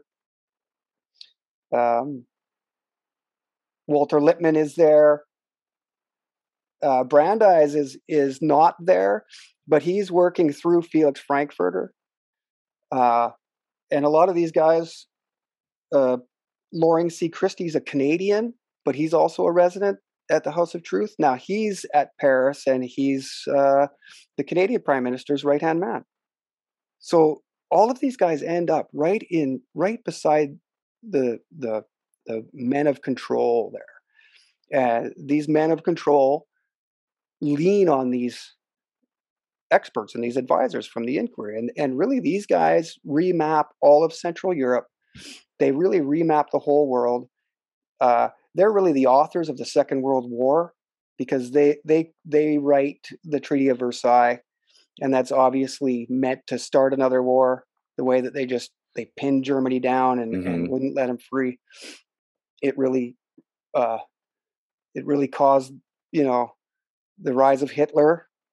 When you really look at it, and and the Second World War. So, if you are listening to this, you are listening to the first free hour of the Shift with Doug McKenty. For access to the full feature-length versions of the podcast, go to www.theshiftnow.com and subscribe for the audio version for just six dollars a month. Access the full length episodes in video form through rokfin.com by subscribing at the Shift with Doug McKenty landing page. For $9.99 a month, you gain access not only to the Shift, but also all other premium content material hosted on the platform. Find out more at www.theshiftnow.com backslash store. Detoxify your body, decolonize your mind, make the shift. It's kind of funny. I've had the same experience where it's like, you know, I remember as a kid thinking that was weird. and then and then when you get older, it's sort of normalized behavior and that's the way things are and I don't know, then you start looking into some of these alternative ways of thinking about things, maybe having some discipline about applying the trivium method. And you're like, no, that was weird. that didn't make any sense when I was a even, kid, and it doesn't make any sense right. now. even U.S. foreign policy, it doesn't take a genius to see that this isn't right. And this is probably right. what's causing uh, a lot of the people to have to flee their homes in the Middle East. Yeah. Right. And so, it, you know, uh, even when I was a kid, the the Israeli Palestine conflict, you know, it was fairly easy to see, you know, yeah. but we just sort of looked the other way. And so, you know, maybe one of the last things I want to say here Hmm. is is to do with that. And we're talking about American foreign policy. And so what we actually call that today is Wilsonianism. Hmm. Okay. So Right. uh, the uh, the amazing part about that is that Wilson creates. He's the first president to travel abroad. This is the birth of American foreign policy. Okay, it's called, and so his brand is called Wilsonianism. This is really the progressive variant, right? A, a prepared military, and then uh, uh, a populace that that is efficient in in the workplace. And so the the interesting thing to me that I found was that Wilsonianism is still used today. This is really the heart of American foreign policy. But Woodrow Wilson is identified personally as a racist now. Hmm. His name has been taken off the internet, the School of International Studies right. at his alma mater at Princeton. But his concept of Wilsonianism, deeply racist, continues today. Right. And this is and the connection goes all the way to PNAC, right? The Project for a New American Century. This is all it all comes from there. Right. So, you know, Well, there's something another the neoconservatives and the neoliberal. Like, where Yeah. where's the language twist there? I mean, to to my mind, they're about exactly the same. Yes, they are. Yeah. And so that meeting that Walter Lippmann had and the, the birth of neoliberalism, there were some interesting characters there too. And so you can see that he he had some deep influence. You can see why Walter Lippmann's considered today as the founding father of American modern journalism and how public opinion is the number one book on media studies. Yeah. And so you can see now why uh, the media is the way it is because you know the the TV anchor that you're listening to is schooled on Walter Lippmann. Now, the the other thing about Lippmann is that there's never been anybody like him. Bef- there was never anybody like him before, and there's never been anybody since like him. Uh, but I think with this latest Joe Rogan thing, is I think that they're trying to uh, create another Walter Lippmann because Hmm. they, I'm sure they look back at Walter Lippmann and go, "That was effective." Right. Right? he had he had today and tomorrow a syndicated column for like 30 something years people would say well what what does walter say honey like he Hmm. was really that that deep influence there's never been anybody with that kind of influence since and so i see joe rogan kind of in that role because when you look at his influence it's like it dwarfs everything yeah. right you could combine all the mainstream media together and he still dwarfs them and his his viewership so i don't trust joe rogan and so i think that this is really the what they're trying to do is they're trying to recreate you know uh, Interesting. walter lippmann's influence and just having everybody go to one guy and you can definitely see where people where people would say now well what does rogan say? Hmm you know what does joe rogan say? Because he's he's being so attacked now and that that raises sympathy for him. Right. so people have empathy for joe rogan now and they'll defend him. And so i think as we go forward doug watch to see if they really try to put joe rogan into this position as premier sort of modern version of where journalism is going Yeah. so You know, this brings up such an interesting.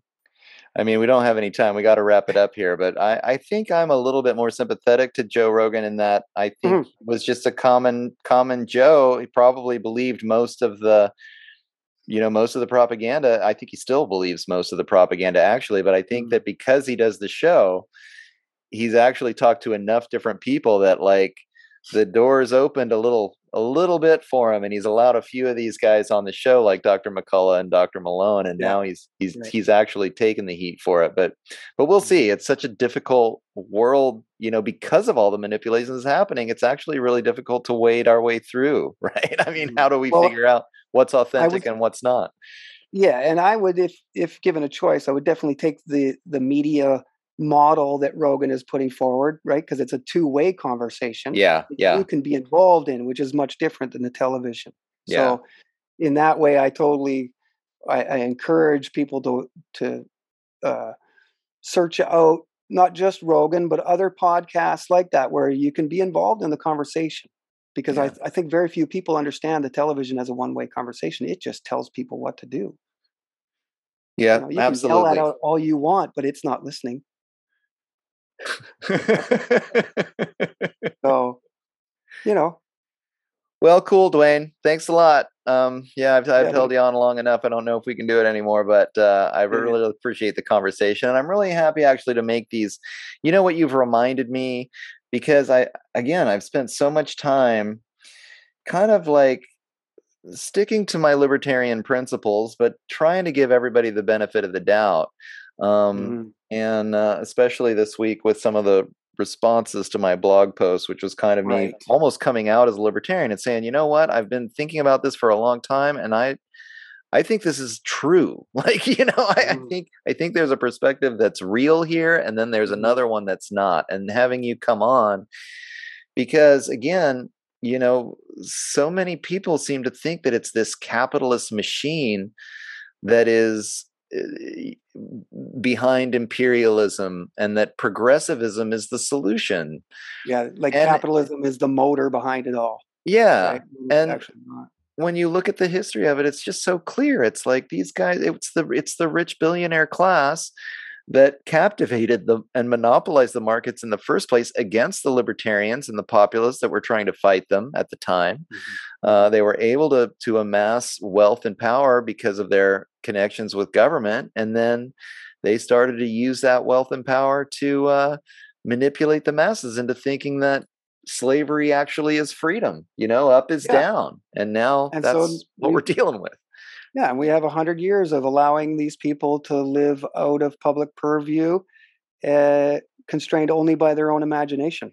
Yeah. Right. So here we are a hundred years later, and we can see the results. And and it, it's actually all we need to do is just evaluate, and it actually is fairly easy to see where we need to fix things, replace things, keep certain things the same way. Right. I think we're we're at a critical point where it's important not to tear everything down because that's what they want us to do. So we need to identify where exactly, uh, you know, we need to first identify the problems and and and eliminate sort of almost surgically, like you were removing cancer. Right. You identify where the cancer really is, and you start to take it, and then you can reevaluate your institutions. Be- because I don't think we can live without institutions. Even in anarchy, you know, you're going to have uh, education, Yeah.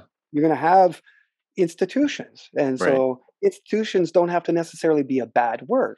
No, I, exactly. I just, you know, then that's where I get into the concept of decentralizing these things, though. You know, it's the I think the issue is when it that they become so centralized that it's, you know, it's easy for that psychopath eventually is going to find their way to the top of the pyramid, right? I mean, Mm.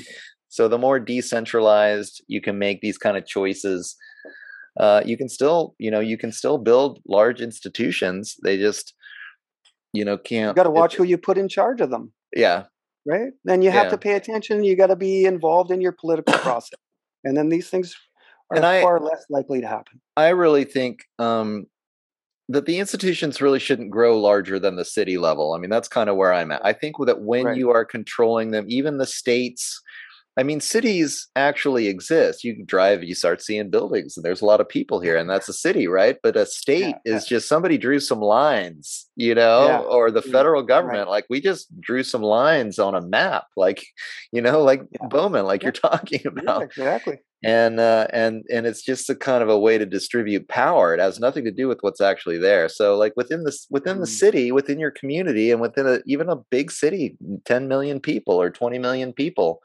uh, you know, you can have large institutions, but at least it's like a part of your local culture. It doesn't have to grow bigger than that. It's not a transnational corporation or you know a government with a massive military that can Yeah. conquer well, the I think world. is- if we were to learn from our history now, right, we would understand the red flags as as they start happening this Yeah. time, right? Whereas, well, I would say that the population knew then too, but in much the same way, they were suppressed.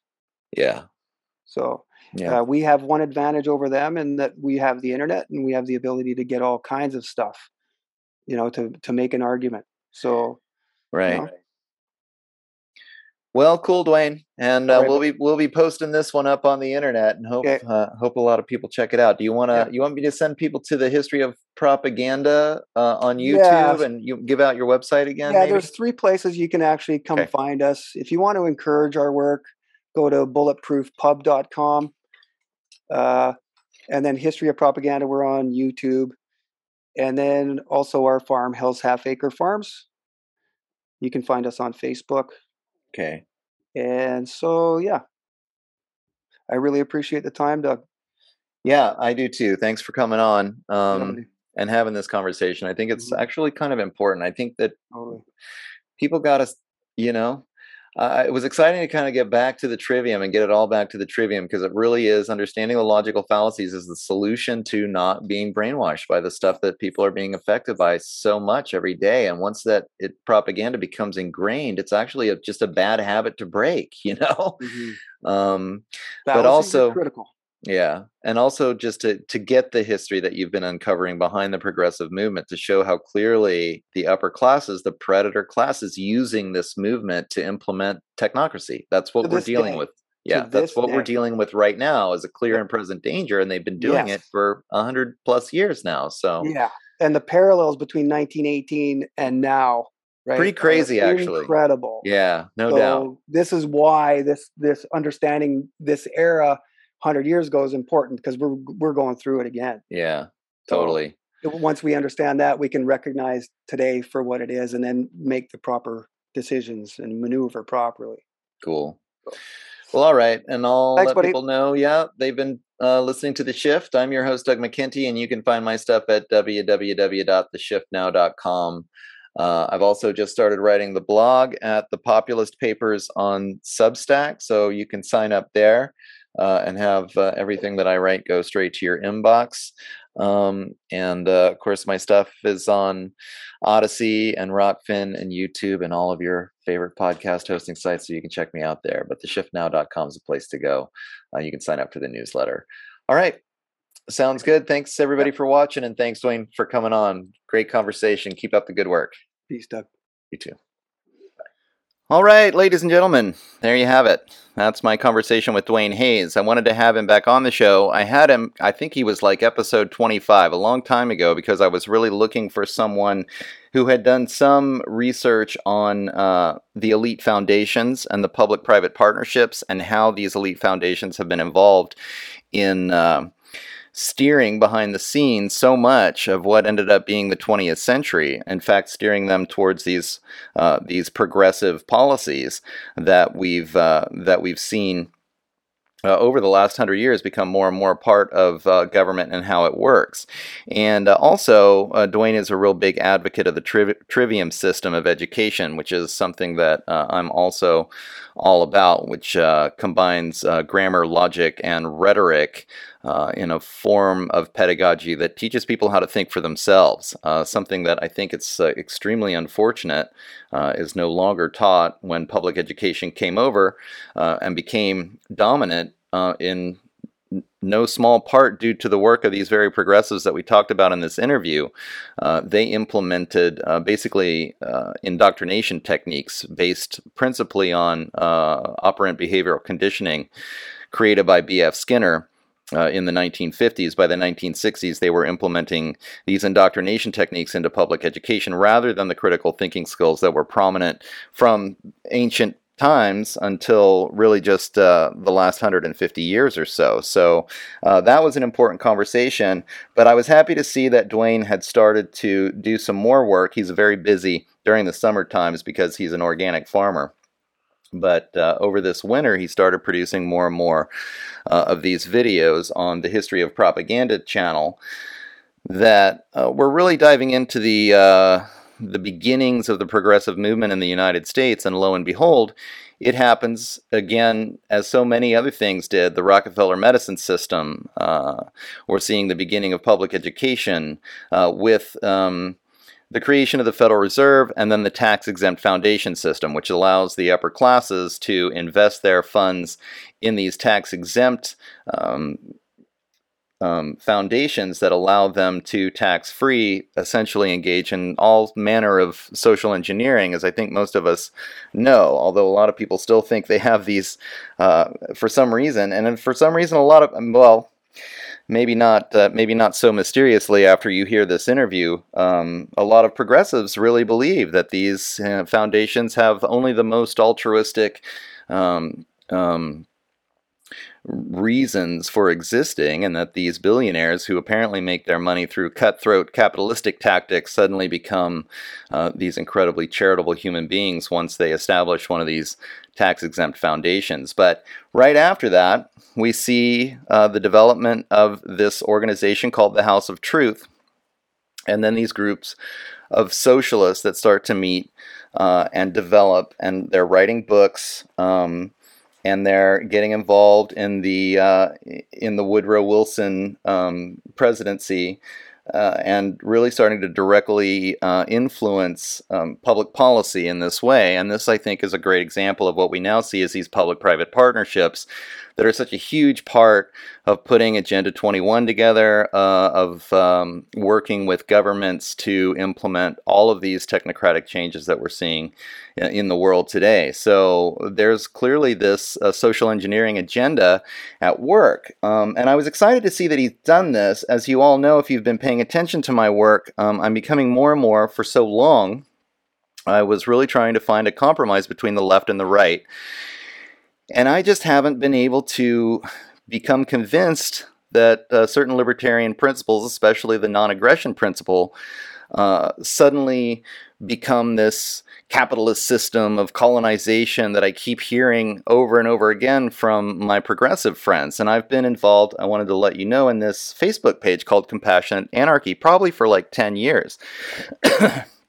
and uh, I wanted to get on this anarchist page because I was hoping to kind of really get the arguments from both sides of the, of the most idealistic type uh, of both progressive and capitalist. You know, both sides of the left-right paradigm, and and what are the arguments to say that one is superior to the other? And uh, more and more, you know, there was this con- constant conflict between the anarcho capitalists and the anarcho communists, which just kind of blew my mind because it's like, how many anarchists are there in the world? Shouldn't you guys all just be working together to decentralize the state? But no, you know, they have to argue with each other constantly. I'm seeing the same thing in the what I'm calling now the populist movement amongst the those of us who have woken up to the propaganda that's so dominant now in in the narrative, in the corporate narrative, um, and are trying to figure out ways to solve this problem. Like, what are we going to do to liberate the masses from this uh, incredible misinformation campaign that we're exposed to daily if you ingest any of this corporate government uh, media that is feeding the misinformation and, and not giving us the full picture and not asking us to make choices for ourselves, but instead, again, indoctrinating all of us uh, with a particular point of view that speaks to clearly this upper class agenda, right? And so going back uh, during those conversations and that left right paradigm debate, it just started to become more and more clear to me that the the progressives had like or the the anarcho communists in this scenario had a, a mythology about free market capitalism that just I could never see that it was actually true and and yet they were they were dedicated to it. I mean, if you if you doubt this historiosity, this paradigm that you know, if you have a free market, there's a dog eat dog world out there. There's gonna people are gonna compete with each other. The strongest will survive. They'll dominate, and uh, and then those people will end up controlling everybody and you have this system this modern day system of corporatism and colonialism imperialism that is devastating uh, the world today which that is clearly true right i mean this the the question is not what is actually happening today we mostly agree the question is what are the solutions to that? And the libertarians would say the solution is to decentralize power into a free market, get rid of this, uh, essentially, this protection racket that is monopolizing power in the hands of the few. And sure, they're using these.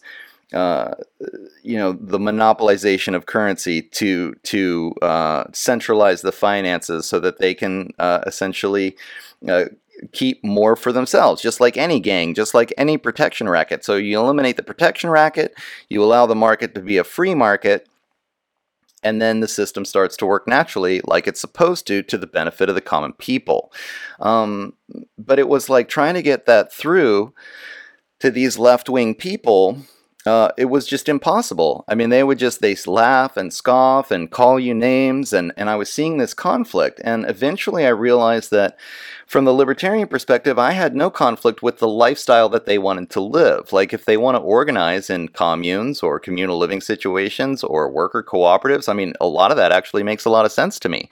Um, I think that in a free society, there would be more of a sort of a free market capitalism happening in, in the cities, high population density areas, because there's just not that much space. And so having a kind of a property rights system to keep track of who owns what or who controls this or that makes more sense. There's probably going to be a lot more commerce in the cities, so a lot more currency exchange, things like that. In the countries where I think you'd see like worker cooperatives, uh, working mines for resources or engaging in logging, sustainable logging, or uh, com- communal farming communities. Uh, that would be a lot more communistic, and it would present this kind of like natural harmonization of these two energies, the yin and the yang, the, the capitalist and the communist, working in harmony together to create a, a, a culture, a, a naturally evolving culture uh, that would benefit the vast majority of, of human beings. So I don't see it as a conflict, I see it as a lifestyle choice. Um, but nonetheless, those of the leftist persuasion tend to believe that, you know, hey, if you're renting, if you're a landlord, uh, then you're automatically part of this terrible system of imperialism that's going to eventually evolve through competition into this, what we have today, into this horrible cultural system of domination. Uh, or even if you use currency. Um, then you're participating in, in labor for profit, and that's automatically exploitative. And I could never get to the actual arguments that libertarians have, because believe it or not, and this is another thing, like a lot of libertarians have read uh, many of these progressive works, just like Duane has done, um, or, you know, certainly are really familiar with Karl Marx or the works of John Maynard Keynes. Um, and so when we have discussions about it, we kind of know what we're talking about. But what I found uh, consistently over and over again is that many of these people on the left had never really read, say, the Austrian School of Economics or someone like a Lysander Spooner or going back in history, um, some of the classical liberals that were really espousing these views.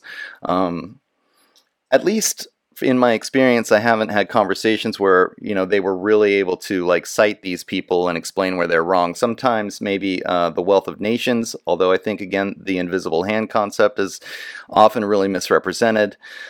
So um, it was frustrating for me, and I thought that the libertarian libertarians are open-minded to collectivist lifestyles. Again, we're not going to say you can't do that, but the collectivist perspective required violence.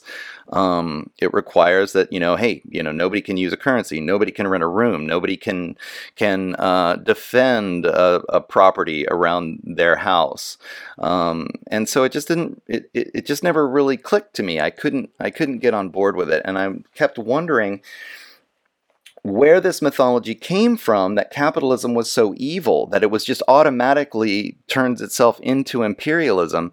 And when I started looking at, at Duane's recent work about the history of progressivism, a lot of this really clicked that this mythology has been propagandized by this group of people initially, continuing onward into the present day, into the technocratic takeover.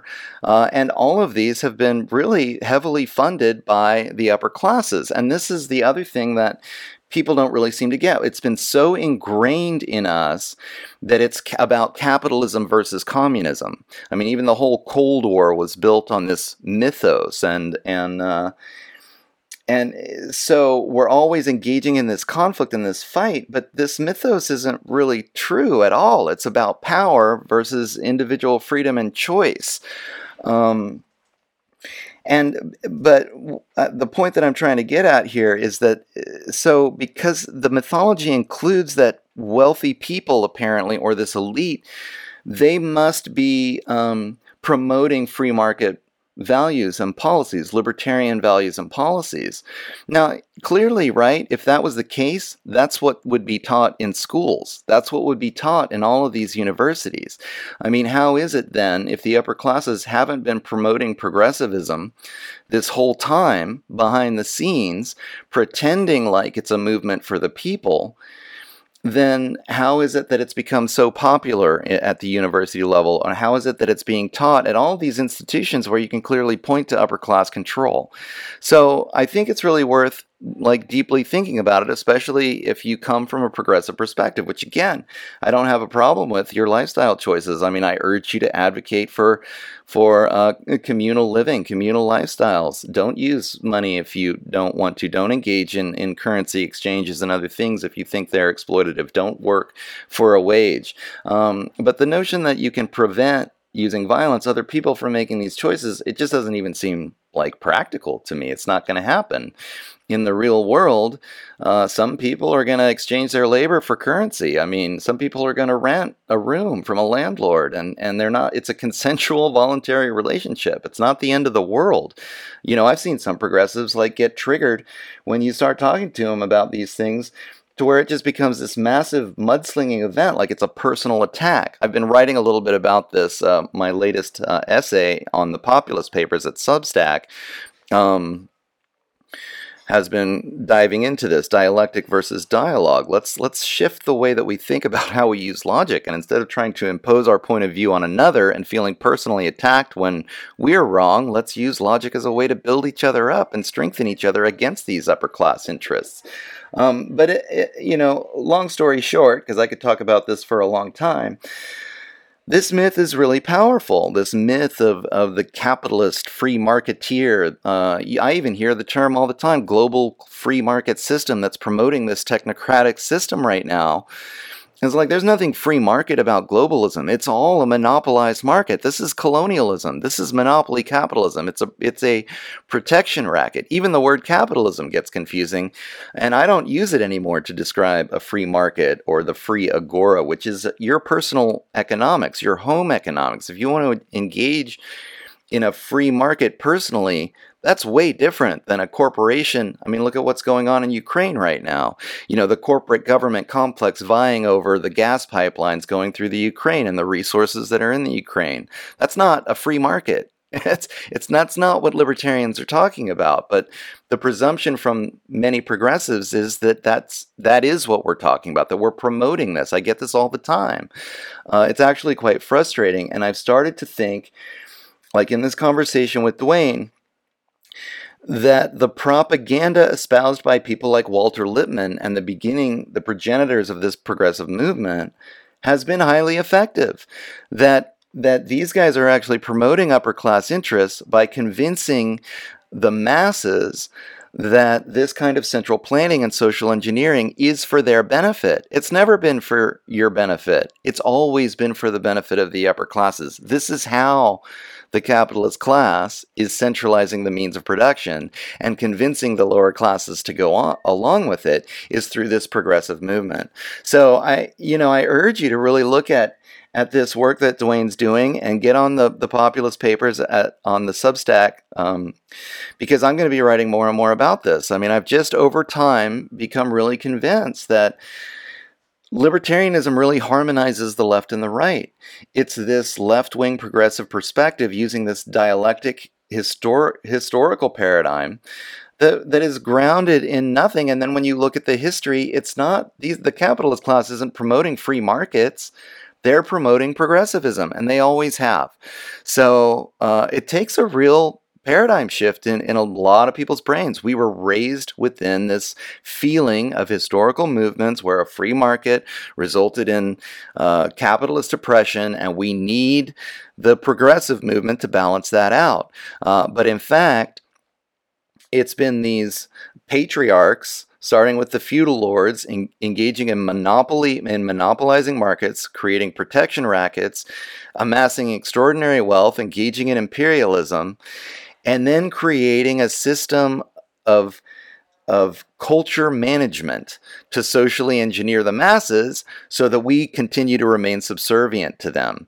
Uh, what's actually happening is profoundly different than what so many people uh, believe is what's going on in terms of this larger historical picture. And it's so important, I think, to grasp this as we move forward. It's not just the coronavirus narrative, it's not just the 9 11 narrative. I mean, once you kind of wake up to the amount of propaganda we've been experiencing through the government corporate narrative, you really have to start to wonder what power do these have these people had certainly and i, th- I really think that um, starting the foundation system in 1912 1913 with the passage of the federal reserve act and the income tax and, the, and then the tax exempt foundation system. This started the, the public private partnerships that gave so much control to the upper classes to uh, over our education system, what we learn when we're younger.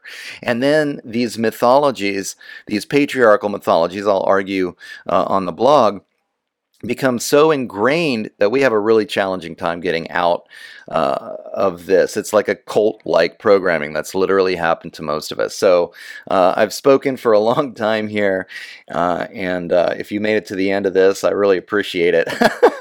but uh, I ought to let you go. You can find Duane's stuff. Uh, at uh, the History of Propaganda channel on YouTube or www.bulletproofpub.com. Um, and then, of course, I'll just let you know I'm actually speaking next week with libertarian uh, and New Hampshire secession activist uh, Alu Axelman. Um, about his work in just trying to convince people hey, maybe it's time to just leave this union, set up our own uh, systems of liberation outside of this entire disaster uh, that the United States seems to be becoming, especially after these last two years. So stay tuned for that, and you can find that and all of my other work at www.theshiftnow.com. If you haven't checked out the blog, please do. Uh, the Populist Papers on Substack. I'm getting into some really interesting things, and I'm excited to be able to bring my own perspective more and more to what's going on here. Instead of just interviewing other people, I'll start to have my own point of view a little bit more refined and honed through the writing process. Uh, so you can check that out as well. And uh, so thanks anyway. Like I said, if you made it to the end of this one, uh, I really appreciate your dedication. and I uh, look forward to uh, interacting with all of you later on in the future. Please feel free to make comments on the blog, uh, my Facebook page, Doug McKenty. I am at D McKenty on Twitter, and we can continue the conversations there. So thanks again, everybody, and we'll talk again next week. Take care.